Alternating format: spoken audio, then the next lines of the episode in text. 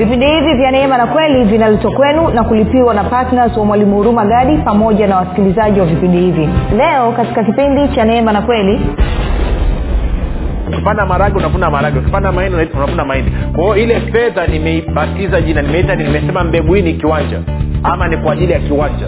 Na kwa maneno ninaitoa katika ufalme wa mungu ninaamini nimepokea kiwanja cha shilingi milioni nne. Amen. Ukifanya hivyo toa then bwana yesu anasema lazima urudishiwe. Na angalia sema unarudishiwa nini? Sasa hivi katika ulimwengu huu wa sasa. Tuko sawasawa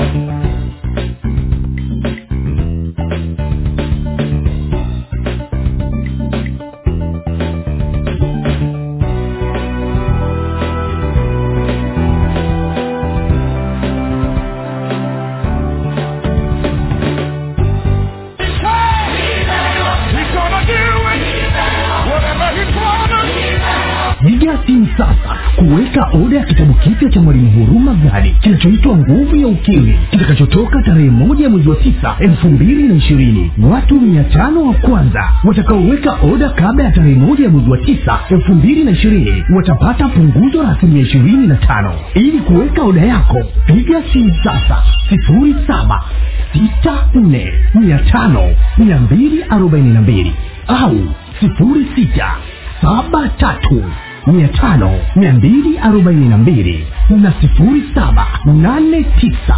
mia tano mia mbili arobaini na mbili badilisha maisha yako milele kwa kujipatia kitabu hiki cha nguvu ya ukimwi ambapo mwalimu huruma gadi anakuletea ufahamu sahihi wa namna ya kushirikiana na roho wa mungu pamoja na neno la mungu ili kuhakikisha maono yote na mapenzi yote yaliyonayo mungu juu ya maisha yako yanatimia hapa duniani na wakati huu wa sasa.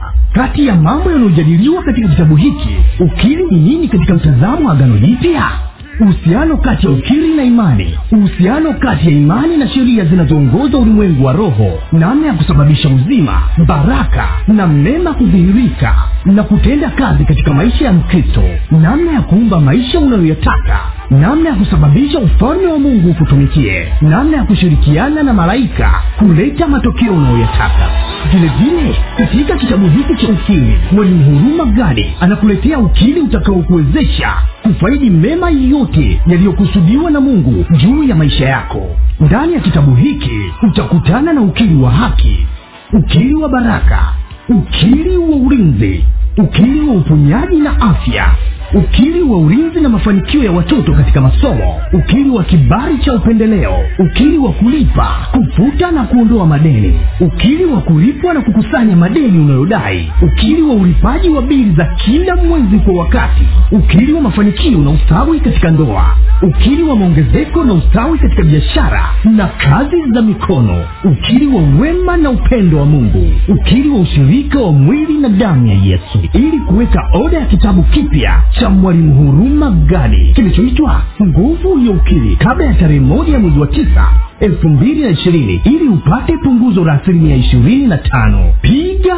simu sasa sifuri saba sita nne mia tano mia mbili arobaini na mbili au sifuri sita saba tatu mia tano mia mbili arobaini na mbili na sifuri saba nane tisa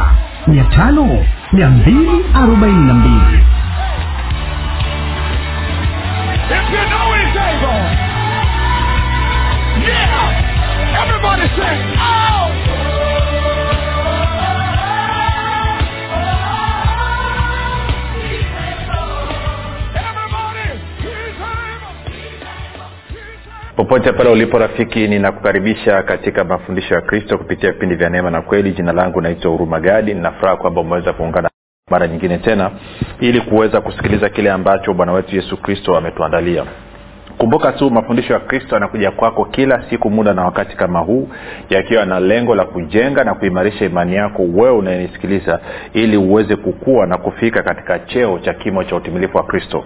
Kwa lugha nyingine ufike mahali uweze kufikiri kama kristo uweze kuzungumza kama kristo na uweze kutenda kama kristo.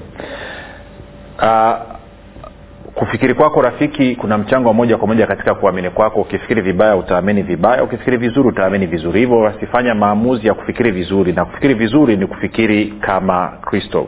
Na ili uweze kufikiri kama kristo huna kuwa mwanafunzi wa kristo na mwanafunzi wa kristo anasikiliza na kufuatilia mafundisho ya kristo kupitia vipindi vya neema na kweli.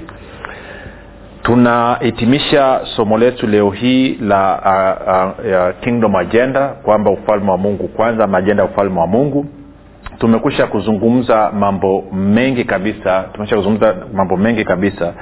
Lakini leo hii nataka tumalizie na kuangalia swali ambalo petro alimuuliza bwana yesu. Akamwambia sisi tumeacha vyote tukakufuata wewe na ufalme wako tutapata nini hilo ni swali ambalo kila mkristo kila mtu aliyezaliwa mara ya pili anatakiwa amuulize yesu anatakiwa amuulize mungu kwamba nimeacha kila kitu nikaja kukutumikia wewe nimeacha kila kitu nikaamua kusikiliza wewe napata nini nilikuwa na fedha mkononi mwangu nikaacha kupeleka kwenye shughuli zangu nikaitoa katika ufalme wako. Napata nini? Ndio usiogope. Ndo swali ambayo natakiwa ujiulize. Of course ungenyeambia mi ngeweza kuambia nahisi kama petro alikuwa na damu ya kichaga. E, kupata ujasiri kumuuliza yesu ambaye ni mungu kwamba nimeacha vyote napata nini? Inahitaji ujasiri. Lakini tumeandikiwa kwenye bibilia ili tuweze kujiuliza hilo swali. Kwao kabla hatujalijibu nataka twende moja kwa moja basi nikukumbushe tu kwamba kama ungependa kupata mafundisho hayo kwa njia ya video basi tunapatikana katika youtube chanel yetu inaitwa mwalimu huruma gadi. Utakapofika pale subscribe utakapoangalia video yote tunaomba uweze kulike pamoja na kushare. Na na na na kama ungependa kupata mafundisho hayo kwa njia ya sauti kwa maana ya audio basi tunapatikana tunapatikana katika katika google podcast katika apple podcast na katika spotify. Ukifika pale subscribe pia utakaposikiliza tafadhali share. Kama ungependa kupata mafundisho hayo kwa njia ya whatsapp ama telegram basi kuna grupu linaitwa mwanafunzi wa kristo. Unaweza ukatuma ujumbe mfupi ukasema niunge nawe utaunganishwa katika grupu hili. Namba ni 7895242 7895242 nawe utaunganishwa baada ya kusema hayo basi nitoe shukrani za dhati kwako wewe ambao umekuwa ukisikiliza na kufuatilia mafundisho ya kristo kila siku pasipo kuchoka na umekuwa ukihamasisha watu wengine ili waweze kusikiliza na kuyafuatilia. Nasema ongera sana rafiki. Nikushukuru pia wewe ambao umekuwa ukifanya maombi kwa ajili ya wasikilizaji wa vipindi vya neema na kweli kwa ajili ya kwangu mimi pamoja na timu yangu. Asante sana kwa upendo wako asante sana kwa maombi yako. Na mwisho nitoe shukrani za dhati kabisa kwako wewe ambaye umekuwa ukishiriki kwa mapato yako kuhakikisha kwamba unachangia gharama za injili ili injili iweze kusonga mbele. Uh, tuendelee basi na somo letu. Kama nilivyosema hapo mwanzo katika utangulizi nataka tukaangalie stori hii ya jinsi ambavyo petro aliacha aliacha mambo yote alafu akamfuata yesu na ufalme wake anauliza inakuwaje. Lakini tuanze mwanzo wa histori iko katika marko mlango wa kumi. Tutaanza mstari ule wa kumi na saba tutakwenda mpaka mstari ule wa thelathini na moja. E, yako mambo kadhaa tutaangalia pale kwa siku ya leo wakati tunahitimisha kwenye kingdom agenda basi mstari wa kumi na saba bwana yesu anasema hivi uh, stori inasema namna hii. Hata alipokuwa akitoka kwenda njiani mtu mmoja akamjia mbio akampigia magoti akamuuliza mwalimu mwema nifanye nini nipate kuurithi uzima wa milele? Yesu akamwambia kwa nini kuniita mwema? Hakuna aliye mwema ila mmoja ndiye mungu wazijua amri usiue usiizini usiibe usishuhudie uongo usidanganye waheshimu baba yako na mama yako. Akamwambia mwalimu haya yote nimeyashika tangu utoto wangu. Yesu akamkazia macho akampenda akamwambia umepungukiwa na neno moja. Enenda ukauze ulivyo navyo vyote uwape maskini nawe utakuwa na hazina mbinguni. Kisha njoo nifuate twende taratibu. Kumbuka katika somo letu hili la kingdom agenda tuliona bwana yesu anasema roho wa bwana yu yangu kwa maana amenipaka mafuta kuwahubiri maskini habari njema. Lakini pia tukaona akasema mmebarikiwa ninyi mlio maskini kwa maana ufalme wa mungu ni wa kwenu. Kwa hiyo unaweza ukaona jinsi ambavyo msisitizo huko kwenye swala la kuhudumia wamaskini kwa hiyo anawambia dogo kauze kila kitu gawia maskini kisha uje unifuate. Ehe sasa tunaendelea anasema mstari wa ishirina mbili. Walakini yeye yaani yule kijana akakunja uso kwa neno hilo akaenda zake kwa huzuni kwa sababu alikuwa na mali nyingi. Ishirina tatu. Yesu akatazama kote kote akamwambia wana, akawambia wanafunzi wake jinsi itakavyokuwa shida wenye mali kuingia katika ufalme wa mungu. Ishirina nne. Wanafunzi wakamshangaa kwa maneno yake. Yesu akajibu tena akawaambia watoto jinsi ilivyo shida wenye kutegemea mali kuingia katika ufalme wa mungu ishirina tano. Ni rahisi ngamia kupenya katika tundu ya sindano kuliko tajiri kuingia katika ufalme wa mungu. Nao wanafunzi nao wakashangaa mno yaani mitume wakimwambia ni nani basi awezaye ku, ku, ku, kuokoka? ishirina yesu akawakazia macho akasema kwa wanadamu haiwezekani bali kwa mungu sivyo maana yeyote yawezekana kwa mungu ishirina petro akaanza kumwambia tazama sisi tumeacha vyote tukakufuata wewe. Yesu akasema amin amin nawaambia hakuna mtu aliyeacha nyumba au ndugu waume au ndugu wake au mama au baba au watoto au mashamba kwa ajili yangu na kwa ajili ya injili ila atapewa mara mia sasa wakati huu nyumba na ndugu waume na ndugu wake na mama na watoto na mashamba pamoja na udhia na katika ulimwengu ujao uzima wa milele. Lakini wengi walio wa kwanza watakuwa wa mwisho na wa mwisho watakuwa wa kwanza. Kwenye hii stori kuna mambo kadhaa sasa pataka tuyazungumze. Jambo la kwanza nataka uone jinsi ambavyo huyu kijana tajiri anazungumzia habari ya ku afanye nini aweze kuurithi uzima wa milele. Alafu bwana yesu anamweleza kitu cha kufanya huyu kijana anashindwa. Alafu bwana yesu anasema ni vigumu kwa wenye kutegemea mali kuingia katika ufalme wa mungu. Maana yake nini? Bwana yesu anasema unapozungumzia uzima wa milele ama unapozungumzia ufalme wa mungu unazungumza kitu hicho hicho. Kwa, kwa maneno gani? Kwa maana hii mamlaka aliyopewa mwanadamu inapotenda kazi chini ya uzima wa mungu inaitwa ufalme wa mungu. Inapotenda kazi chini ya mauti inaitwa ufalme wa giza. Tuko sawasawa rafiki? Kwa hiyo bwana yesu anasema ni vigumu sana kwa mtu ambaye anategemea fedha anategemea mali kuweza nini? Kuweza kushiriki katika maisha ya ufalme wa mungu. Kwa lugha nyingine kama umeamua kutegemea fedha usitegemee mahitaji yako utaletewa na ufalme wa mungu tuko sawasawa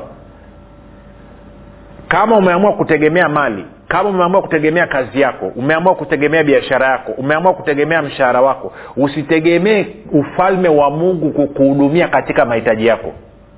Kwa nini? Kwa sababu imani yako haiko katika ufalme wa mungu imani yako na ujasiri wako uko katika biashara yako katika kazi yako ya mkono. Kwa lugha nyingine utoshelevu wako sio mungu tena utoshelevu wako ni biashara yako ni kazi yako. Kwa lugha nyingine haumwabudu na kumtegemea mungu tena unaabudu na kutegemea kazi yako na biashara yako. Na hiyo inaitwa ibada ya sanamu. Unasema kwa hiyo mwalimu tufanye tusifanye kazi tusifanye biashara. No sicho tunachokisema. Tunachokisema ni kwamba siku zote hakikisha kwamba mungu ndio utoshelevu wako. Then hakikisha ufalme wa mungu kwanza alafu hayo mengine yote yanakuja kama ziada. Kwa lugha nyingine kwamba lazima niwe na ujasiri katika ufalme wa mungu kiasi kwamba hata kama ningepoteza kazi leo bado ningekuwa na ujasiri wa kuendelea kuishi. Kwa sababu gani? Mungu na ufalme wake ndiye chanzo changu na utoshelevu wangu. Okay. Nikupigie stori moja miaka mingi iliyopita. Miaka mingi iliyopita tulikuwa tuna wakati huo niko nimechapika nimepitiliza na kwa katika hali ile wakati tunaanza maisha na kuanza habari ya huduma kwa nikazungumza na mke wangu kaambia kwamba wewe nenda kazini mimi nitabaki kwenye huduma. Kwa ikabidi aanze kutafuta kazi. Nakumbuka kazi mmojawapo akaipata mshahara ulikuwa ni mzuri sana kwa kipindi hicho. Hiyo mwaka elfu mbili na tisa tunazungumza. Na mshahara kama nakumbuka vizuri kuwa nadhani ni almost milioni tatu milioni nne. Ni stori ya siku nyingi kidogo. Na ilikuwa ni hela nyingi kwa kweli. Kwa hiyo tukafurahi ile kazi imepatikana alafu baadaye kazi ya mwisho wale waliokuwa wametoa ile kazi wakaja wakabadilisha mawazo na kuhakikishia ilikuwa kama tumefyua. Maanake kazi imeota mbawa. Na tulikuwa tumeshafurahi maisha yetu tatabadilika kazi inakuja huzuni kweli kweli kiasi kwamba hakuna mtu aliweza kuongea na mwenzake. Nakumbuka nikiwa nimekaa nje ya nyumba na waza ambia saa mungu inakuwaje? Mungu akanyuza swali moja very simple. Akanyuza kwa nini umehuzunika namna hiyo? Karibu ni mjibu kama kiliopa alivyojibu kwani wewe peke yako mgeni katika nyumba hii? Hujui yaliyotokea nikaambia mungu unafahamu kilichotokea? Ile kazi ambayo tulikuwa tumeipata wale watu wamebadilisha mawazo. Ilikuwa ni project ya ya benki kuu pamoja na university of london chuo kikuu cha london. Wamebadilisha mawazo. Akaambia kwa hiyo nikaambia kwa hiyo inauma. Akajiuliza swali moja very interesting sitaka nilisahau mpaka, mpaka kesho. Milele yote sitaka nilisahau. Akaniambia kwa nini umehuzunika namna hiyo? Kwa sababu tu mmepoteza hiyo kazi. Mmehuzunika kana kwamba mmempoteza mtoa kazi yes kazi mmeipoteza lakini mtoa kazi bado mnaye. Kwa nini unahuzunika namna hiyo? Kama ungekuwa umempoteza mtoa kazi ndo ulitakiwa uhuzunike kiasi ambacho unahuzunika. Lakini wewe ulichopoteza ni kazi na wala haujampoteza mtoa kazi. Hasa nikuulize na wewe rafiki ujasiri wako uko wapi? Uko kwenye kazi ambayo umeajiriwa nayo ama ujasiri wako uko kwa mtoa kazi ujasiri wako uko wapi? Kwenye biashara ambayo unayo ama ujasiri wako kwa mtoa biashara? Ujasiri wako uko wapi? Tegemeo lako liko wapi? Liko kwenye biashara ama kwenye mtoa biashara ambaye ni mungu? Tegemeo lako liko wapi? Kwenye kazi ambayo unaifanya sasa hivi ama mtoa kazi ambaye ni mungu? Je leo hii kazi ulionayo ikiondoka biashara ulionayo ikifa. Je na wewe utavurugikiwa akili? Je utavurugikiwa akili kama watu wasiomjua mungu ama utakuwa na ujasiri ukasema kwamba najua mungu wangu iko upande wangu najua ufalme wake unatenda kazi kwa niaba yangu. Kazi hii imefikia mwisho lakini najua kazi atakaonipa ni kubwa zaidi. Kwa sababu mungu ananitoa kwenye kiwango kimoja cha maisha kunipeleka katika kiwango kingine. Kwa sababu huyu ni mungu wa maongezeko. Je ujasiri wako uko wapi? Je utatoka ukimwabudu na kumshangilia na kumtukuza mungu na kumwambia kama ulivyonipa kazi niliyokuwa nayo najua ndio kazi nyingine ambayo utanipatia. Mlango huu umefunga najua utanifungulia mlango mwingine niweze kupeleka ufalme wa mungu je ujasiri wako uko hivyo? Ama ukipoteza kazi tunajua kutembelea hospitali presha imepanda umetundukiwa dripu. Ujasiri wako uko wapi? Hili ndo swali ambalo nataka tujiulize rafiki. Sasa petro petro nampenda. Petro alivyosikia hii story kwanza mitume wakapaniki wakasema kama ndo hivyo nani ataokoka? Kama ni vigumu kwa tajiri kuingia katika ufalme wa mungu nani atakayeokoka? Kwa sababu gani? Mitume walikuwa wako loaded hawa jamaa hawakuwa wamechoka. Na kwa maana hiyo petro anamuuliza yesu swali ambalo ni legitimate swali ambalo ni halali. Ishiri nane. Marko kumi ishiri nane. Petro akaanza kumwambia tazama sisi tumeacha vyote tukakufuata wewe. Yesu akasema amin amin nawaambieni hakuna mtu aliyeacha nyumba mali hiyo au ndugu waume au ndugu wake au mama au baba familia au watoto familia au mashamba mali hiyo kazi ya mikono biashara si nyumba inawakilisha kujikimu. Hawa watu waliotajwa hapa inamaanisha ndugu jamaa lakini mashamba inawakilisha biashara kazi ya mikono yako. Kwa ajili yangu na kwa ajili ya injili injili gani? Injili ya ufalme wa mungu. Ila atapewa mara mia sasa wakati huu nyumba na ndugu waume na ndugu wake na mama na watoto na mashamba pamoja na udhia na katika ulimwengu ujao uzima wa milele. Swali langu ni hili. Je una ujasiri rafiki wa kuchukua ukasema mungu ninachukua hichi kiasi nilicho nacho mkononi mwangu kwa sababu wewe ni utoshelevu wangu na ninafanya maamuzi leo hii ya kutegemea ufalme wako. Ninatoa katika ufalme wako. Ninaamini kuwa ninapokea. Unaweza ukafanya ujasiri sasa anavyosema atarudishiwa mara mia lugha nyepesi mara mia maanaake ni kwamba sio sio not necessarily. Sio lazima kwamba imekuwa ni shilingi elfu moja kwao utapata laki moja. Not necessarily that. Anavyozungumzia mara mia maanaake tunazungumzia asilimia mia moja maanake ni kutosha kwa ukamilifu. Kutosha kwa asilimia mia moja. Siko ananyeelewa rafiki kwa hiyo ndio maana unaweza ukawa na mtihani una maswali saba bado ukapata mia. Na ukawa na mtihani una maswali ishirini bado ukapata mia. Maanake mia maanake 100 maanake kwamba umepata yote. Kwa hiyo anavyosema mara mia ama asilimia mia maanake ni kwamba anazungumza yeye kukutana na mahitaji yako katika utoshelevu. Kwa hiyo tuchukulie kwamba nahitaji labda kitu gani? Nahitaji fedha fulani. Labda nahitaji kununua kiwanja nahitaji labda kununua shamba nahitaji labda kununua gari nahitaji labda kulipa ada ya mtoto nahitaji labda kulipa kodi ya nyumba. Na hivi vitu nishafundishaga sana. Lakini leo hii nataka nikuonyeshe namna ya kufanya kitu. Tende marko kumi na moja. Kwa hiyo maanaake ni kwamba utachukua hiyo fedha ulionayo utachukua hicho kitu ulichonacho ambao ni mbegu yako sidi yako. Alafu angalia marko kumi na moja ishiri nne inavyosema okay kumbuka kwenye hii stori yesu alikuwa amelaani mtini alafu wanafunzi wakashangaa akawaeleza jinsi anavyofanya kazi. Mstari wa ishirina mbili anasema yesu akajibu marko ishirina mbili akawaambia mwaminini mungu. Ishirina tatu amin nawaambia yeyote atakayeuambia mlima huu ng'oko ukatupwe baharini wala asione shaka moyoni mwake ila aamini kwamba hayo asemayo ametukia atakuwa yake. Ishirina nne kwa sababu hiyo nawaambia yeyote myombayo mkisali aminini ya kwamba mnayapokea nayo yatakuwa yenu. Kwa chukulia labda nataka kulipa eh, nataka kulipa nini? Nataka kulipia shamba ama kiwanja. Nimeenda nimeona kiwanja. Kiwanja nimekuta ni shilingi labda milioni nne. Na mkononi mwangu na shilingi laki tatu. Theni laki tatu definitely sio shilingi laki nne. Kwao maanaake nini? Maanaake ni kwamba ningechukua shilingi laki tatu ningesema baba katika jina la yesu kristo hii shilingi laki tatu leo hii naita kiwanja. Hii mbegu yangu naita kiwanja. Ninapanda ninatoa shilingi laki tatu katika ufalme wako. Ninaamini sawasawa na marko kumi na moja nimepokea shilingi milioni nne kwa ajili ya kiwanja. Nimepokea kiwanja chenye thamani ya shilingi milioni nne. Amen. Na anasema ukishafanya hivyo jua hakika angalia ule mstari, mstari wa ishiri anavyosema. Mstari wa ishiri anasema namna hii.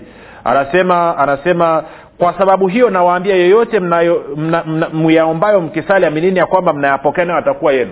Kwao mbegu yangu nimeipa jina. Jina gani? Kumbuka ukipanda marage unavuna marage ukipanda mahindi unavuna mahindi. Kwao ile fedha nimeibatiza jina nimeita nimesema mbegu hii ni kiwanja ama ni kwa ajili ya kiwanja.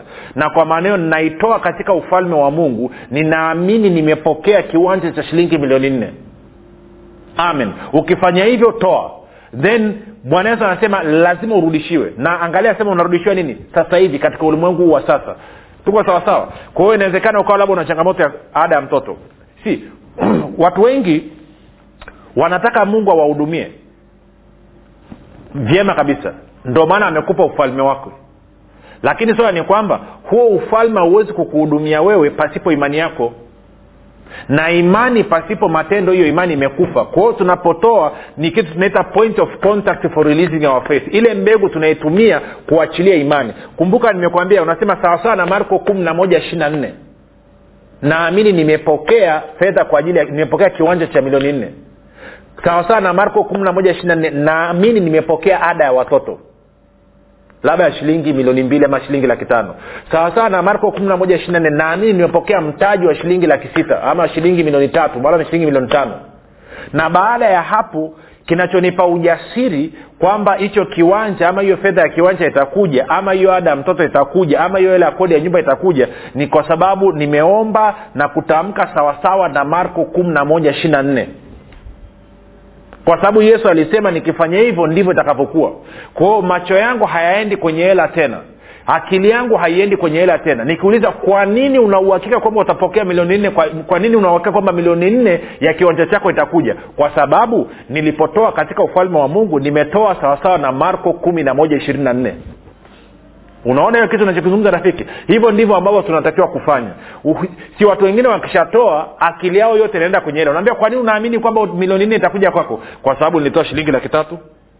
Nilitoa mbegu ya shilingi laki tatu. Ukifanya hivyo maanake ni kwamba umeitia imani yako kwenye nguvu zako mwenyewe. Ulitakiwa imani yako ijikite katika neno la ufalme neno la mungu kwa hiyo inawezekana huko nyuma ulishatoa lakini kosa ulilofanya imani yako uliielekeza kwenye nini? Ulielekeza kwenye kile ulichokitoa baada ya kuelekeza katika neno. Kumbuka ile fedha uliotoa ilikuwa ni ki, ki, kitu ulichokitumia kuachilia imani yako. Point of contact for releasing your faith. Imani yako haitakiwi iwe kwenye kile ambacho si kwenye kwenye ile nguvu ulioitumia imani yako inatakiwa iwe kwenye kwenye lile neno la mungu kitu ambacho neno la mungu limesema. Kwa hiyo sijui wewe unanisikiza una changamoto gani lakini una fursa adimu hapa ya wewe kuweza kushiriki katika kueneza ufalme wa mungu na wakati huo kuweza kupata. Maana kama ulionayo hela ulionayo haitoshi kufanya ile kazi unataka kuifanya maanaake hiyo ni mbegu. Siko ananyelewa rafiki nachokizungumza hiyo ni mbegu. Unatakiwa uipande leo ili usubirie mavuno. Siuko ananyelewa kwa hiyo kama una, una changamoto yoyote nataka nifanye maombi kwa ajili yako na kwa maana hiyo andaa hicho ambacho ama fanya maamuzi hicho ambacho unataka kukitoa kwa ajili ya hicho kitu ambacho kiko mbele yako. Unasema mwalimu huko nyuma nilitoa lakini sijaona matokeo. Nitakueleza shida yako ilipo. Ulichukua mbegu yako ukapanda ukasimamia sawasawa neno la mungu kweli. Alafu baada ya hapo umesema hivi sitakaa nitoe tena mpaka ile niliyotoa nione imekuja. Ulivyofanya hivyo maanaake ni kwamba umeingia kwenye shaka isi na kwa maneo ume, ume, umezuia imani yako isilete matokeo kama ambavyo inatakiwa. Kwa hiyo maanaake nini? Kwa hiyo maanaake unatakiwa urudie tena uendelee kutoa uaminie kwenye kitu kingine. Kumbuka mkulima anaweza akapanda maharage anaweza akapanda mahindi anaweza akapanda e, mbaazi anaweza akapanda chochote kile. Kwao na wewe usipande kitu kimoja tu unaweza ukapanda vitu vingi. Wakati unasubiria mavuno ya mahindi huku pia umepanda maharage. Wakati una, unaendelea kupalilia, maharage huku pia unasubiria mbaazi uzivune. Si hupani kitu kimoja tu alafu kasema sitaki kupanda kitu kingine. Nani amewai kufanya namna hiyo rafiki? Na kosa lingine ambalo watu wengi mnafanya katika kupanda maamuzi ya kupanda hamwangalii mavuno mnayoyatarajia mnaangalia mbegu zenu. Hiyo ndo shida ilipo. Ulitakiwa uangalie mavuno ulitakiwa uangalie mavuno. Si mavuno ndo yataamua ulime ngapi. Kama unataka magunia mia moja maanake kwamba gunia mia moja itaamua ulime eka ngapi. Labda utahitajika kulima eka ngapi? Eka tano na ukiamini kwamba kwenye kila eka utapata gunia ishirini. Kwa hiyo maanaake ni kwamba unapanda eka tano. Kama ungekuwa unasema kwamba nataka kupata gunia elfu mbili maana yake ni kwamba lazima ubadilike lazima ulime eka mia kwao kiwango cha mavuno unachotaka ndio kitakachoamua mbegu. Kwao nataka nifanye maombi kwa ajili yako. Wewe mwenyewe utaangalia unataka kuvuna nini unataka kupata nini kutoka katika ufalme wa mungu uachilie imani yako. Na kwa maneo fedha yako itatumika katika kuhakikisha kwamba injili inasonga mbele kwa njia ya redio. Na kwa matoleo yako utakuwa umebadilisha maisha ya watu. Kwa hiyo moja niombe kwa ajili yako. Baba katika jina la yesu kristo asante kwa ajili ya ndugu ambaye ananisikiliza umetupa fursa umezungumza nasi kuhusu swala la ufalme wa mungu na sasa hivi unatupatia fursa ya kuweza kufanyia mazoezi imani zetu. Baba watoto wako wana changamoto mbalimbali na changamoto walizonazo maana yake ni kwamba wanahitaji mkono wako wenye nguvu pamoja na ufalme wako uingie katika maisha yao ili uwasaidie kuweza kutatua kwa sababu wewe ndio utoshelevu wao na mikononi mwao wamekamata kile ambacho wanaamini kabisa kwamba kiwango hichi mbegu hii itakapokuja katika mikononi mwako itakapoingizwa katika ufalme wa mungu baraka yako itakuja juu ya hii mbegu na itasababisha maongezeko kama vile ambavyo samaki wawili na mikate mitano ilitosha kulisha wanaume elfu tano. Ndivyo ambavyo wanaamini pia kwamba hicho wanachokitoa katika ufalme wako kitazidishwa na baraka yako na kitakuwa kina uwezo wa kukutana na changamoto na hitaji ambalo alilonalo baba katika jina la yesu kristo neno lako linasema anasema wawili wanapopatana duniani juu ya jambo lolote yesu kristo naye anakuwa ameshiriki na kwamba watafanyiwa.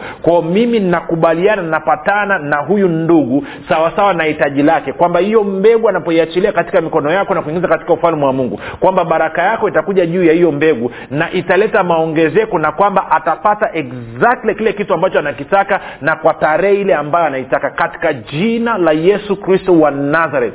Ninasema asante tunaamini tumepokea. Baba asante kwa ajili ya malaika ambao wanaingia kazini sasa hivi na kusababisha hayo mavuno kuja mikononi mwa huyu ndugu. Katika jina la yesu kristo ibilisi ninafunga kazi zako zote ninakukemea na kuamuru toa mikono yako katika fedha na uchumi wa watoto wa mungu. Hutakaa uweze kuzuia hicho ambacho anakitaka kutoka kwa mungu. Katika jina la yesu kristo wa nazareth kazi zako zote nimezifunga. Baba tunakushangilia. Baba tunakutukuza. Tunasema tunaamini tumepokea. Tunasema asante kwa maana wewe ni mungu ni mwaminifu. Wewe unajishughulisha sana na maisha yetu. Asante kwa ajili ya neema izidio ambayo umeachilia katika maisha yetu. Nayo inatupatia riziki za kila namna wakati wote na kuleta utoshelevu katika maeneo yote na kutusababisha tuzidi sana katika kila kazi iliyo njema. Baba pia asante kwa maana mkono wako wenye nguvu unagusa afya zetu. Katika jina la yesu kristo naamuru uponyaji sahivi kuanzia kwenye utosi wako mpaka kwenye unyayo. Kila kiungo ambacho akifanyi kazi na kiamuru kifanye kazi sasa hivi katika jina la yesu kristo wa nazareti. Amen. Rafiki ongera sana fanya basi hivyo kama ambavyo roho mtakatifu amekusudia na kwa wale ambao mlikuwa mna changamoto ya afya anza kukagua mwili wako utakuta kwamba changamoto uliokuwa nayo nayo imeondoka. Tuandikie tujulishe mungu amefanya nini mungu amesema nini na kama labda unahitaji kufanya maombi ya ziada basi tuandikie. Tutaweza kufanya maombi kwa ajili yako tutaweza kuendelea kusimama na wewe. Imani yangu nimeitia kazini na imani yako wewe. Tukiamini kwamba ufalme wa mungu una uwezo wa kukutana na mahitaji yako yote. Kwa sababu ulipoachilia hiyo mbegu kuingia katika ufalme wa mungu maanaake ni kwamba mbaraka wa bwana umekuja juu yako umeamriwa nao unatenda kazi na na uhakika lazima upate ushuhuda. Basi mpaka hapo tumefika mwisho tukutane kesho muda na wakati kama huu. Kumbuka tu kesho tutaanza somo jipya kwao jiandae kwa ajili ya somo jipya. Jina langu naitwa huruma gadi na nikukumbushe tu kwamba yesu ni kristo na bwana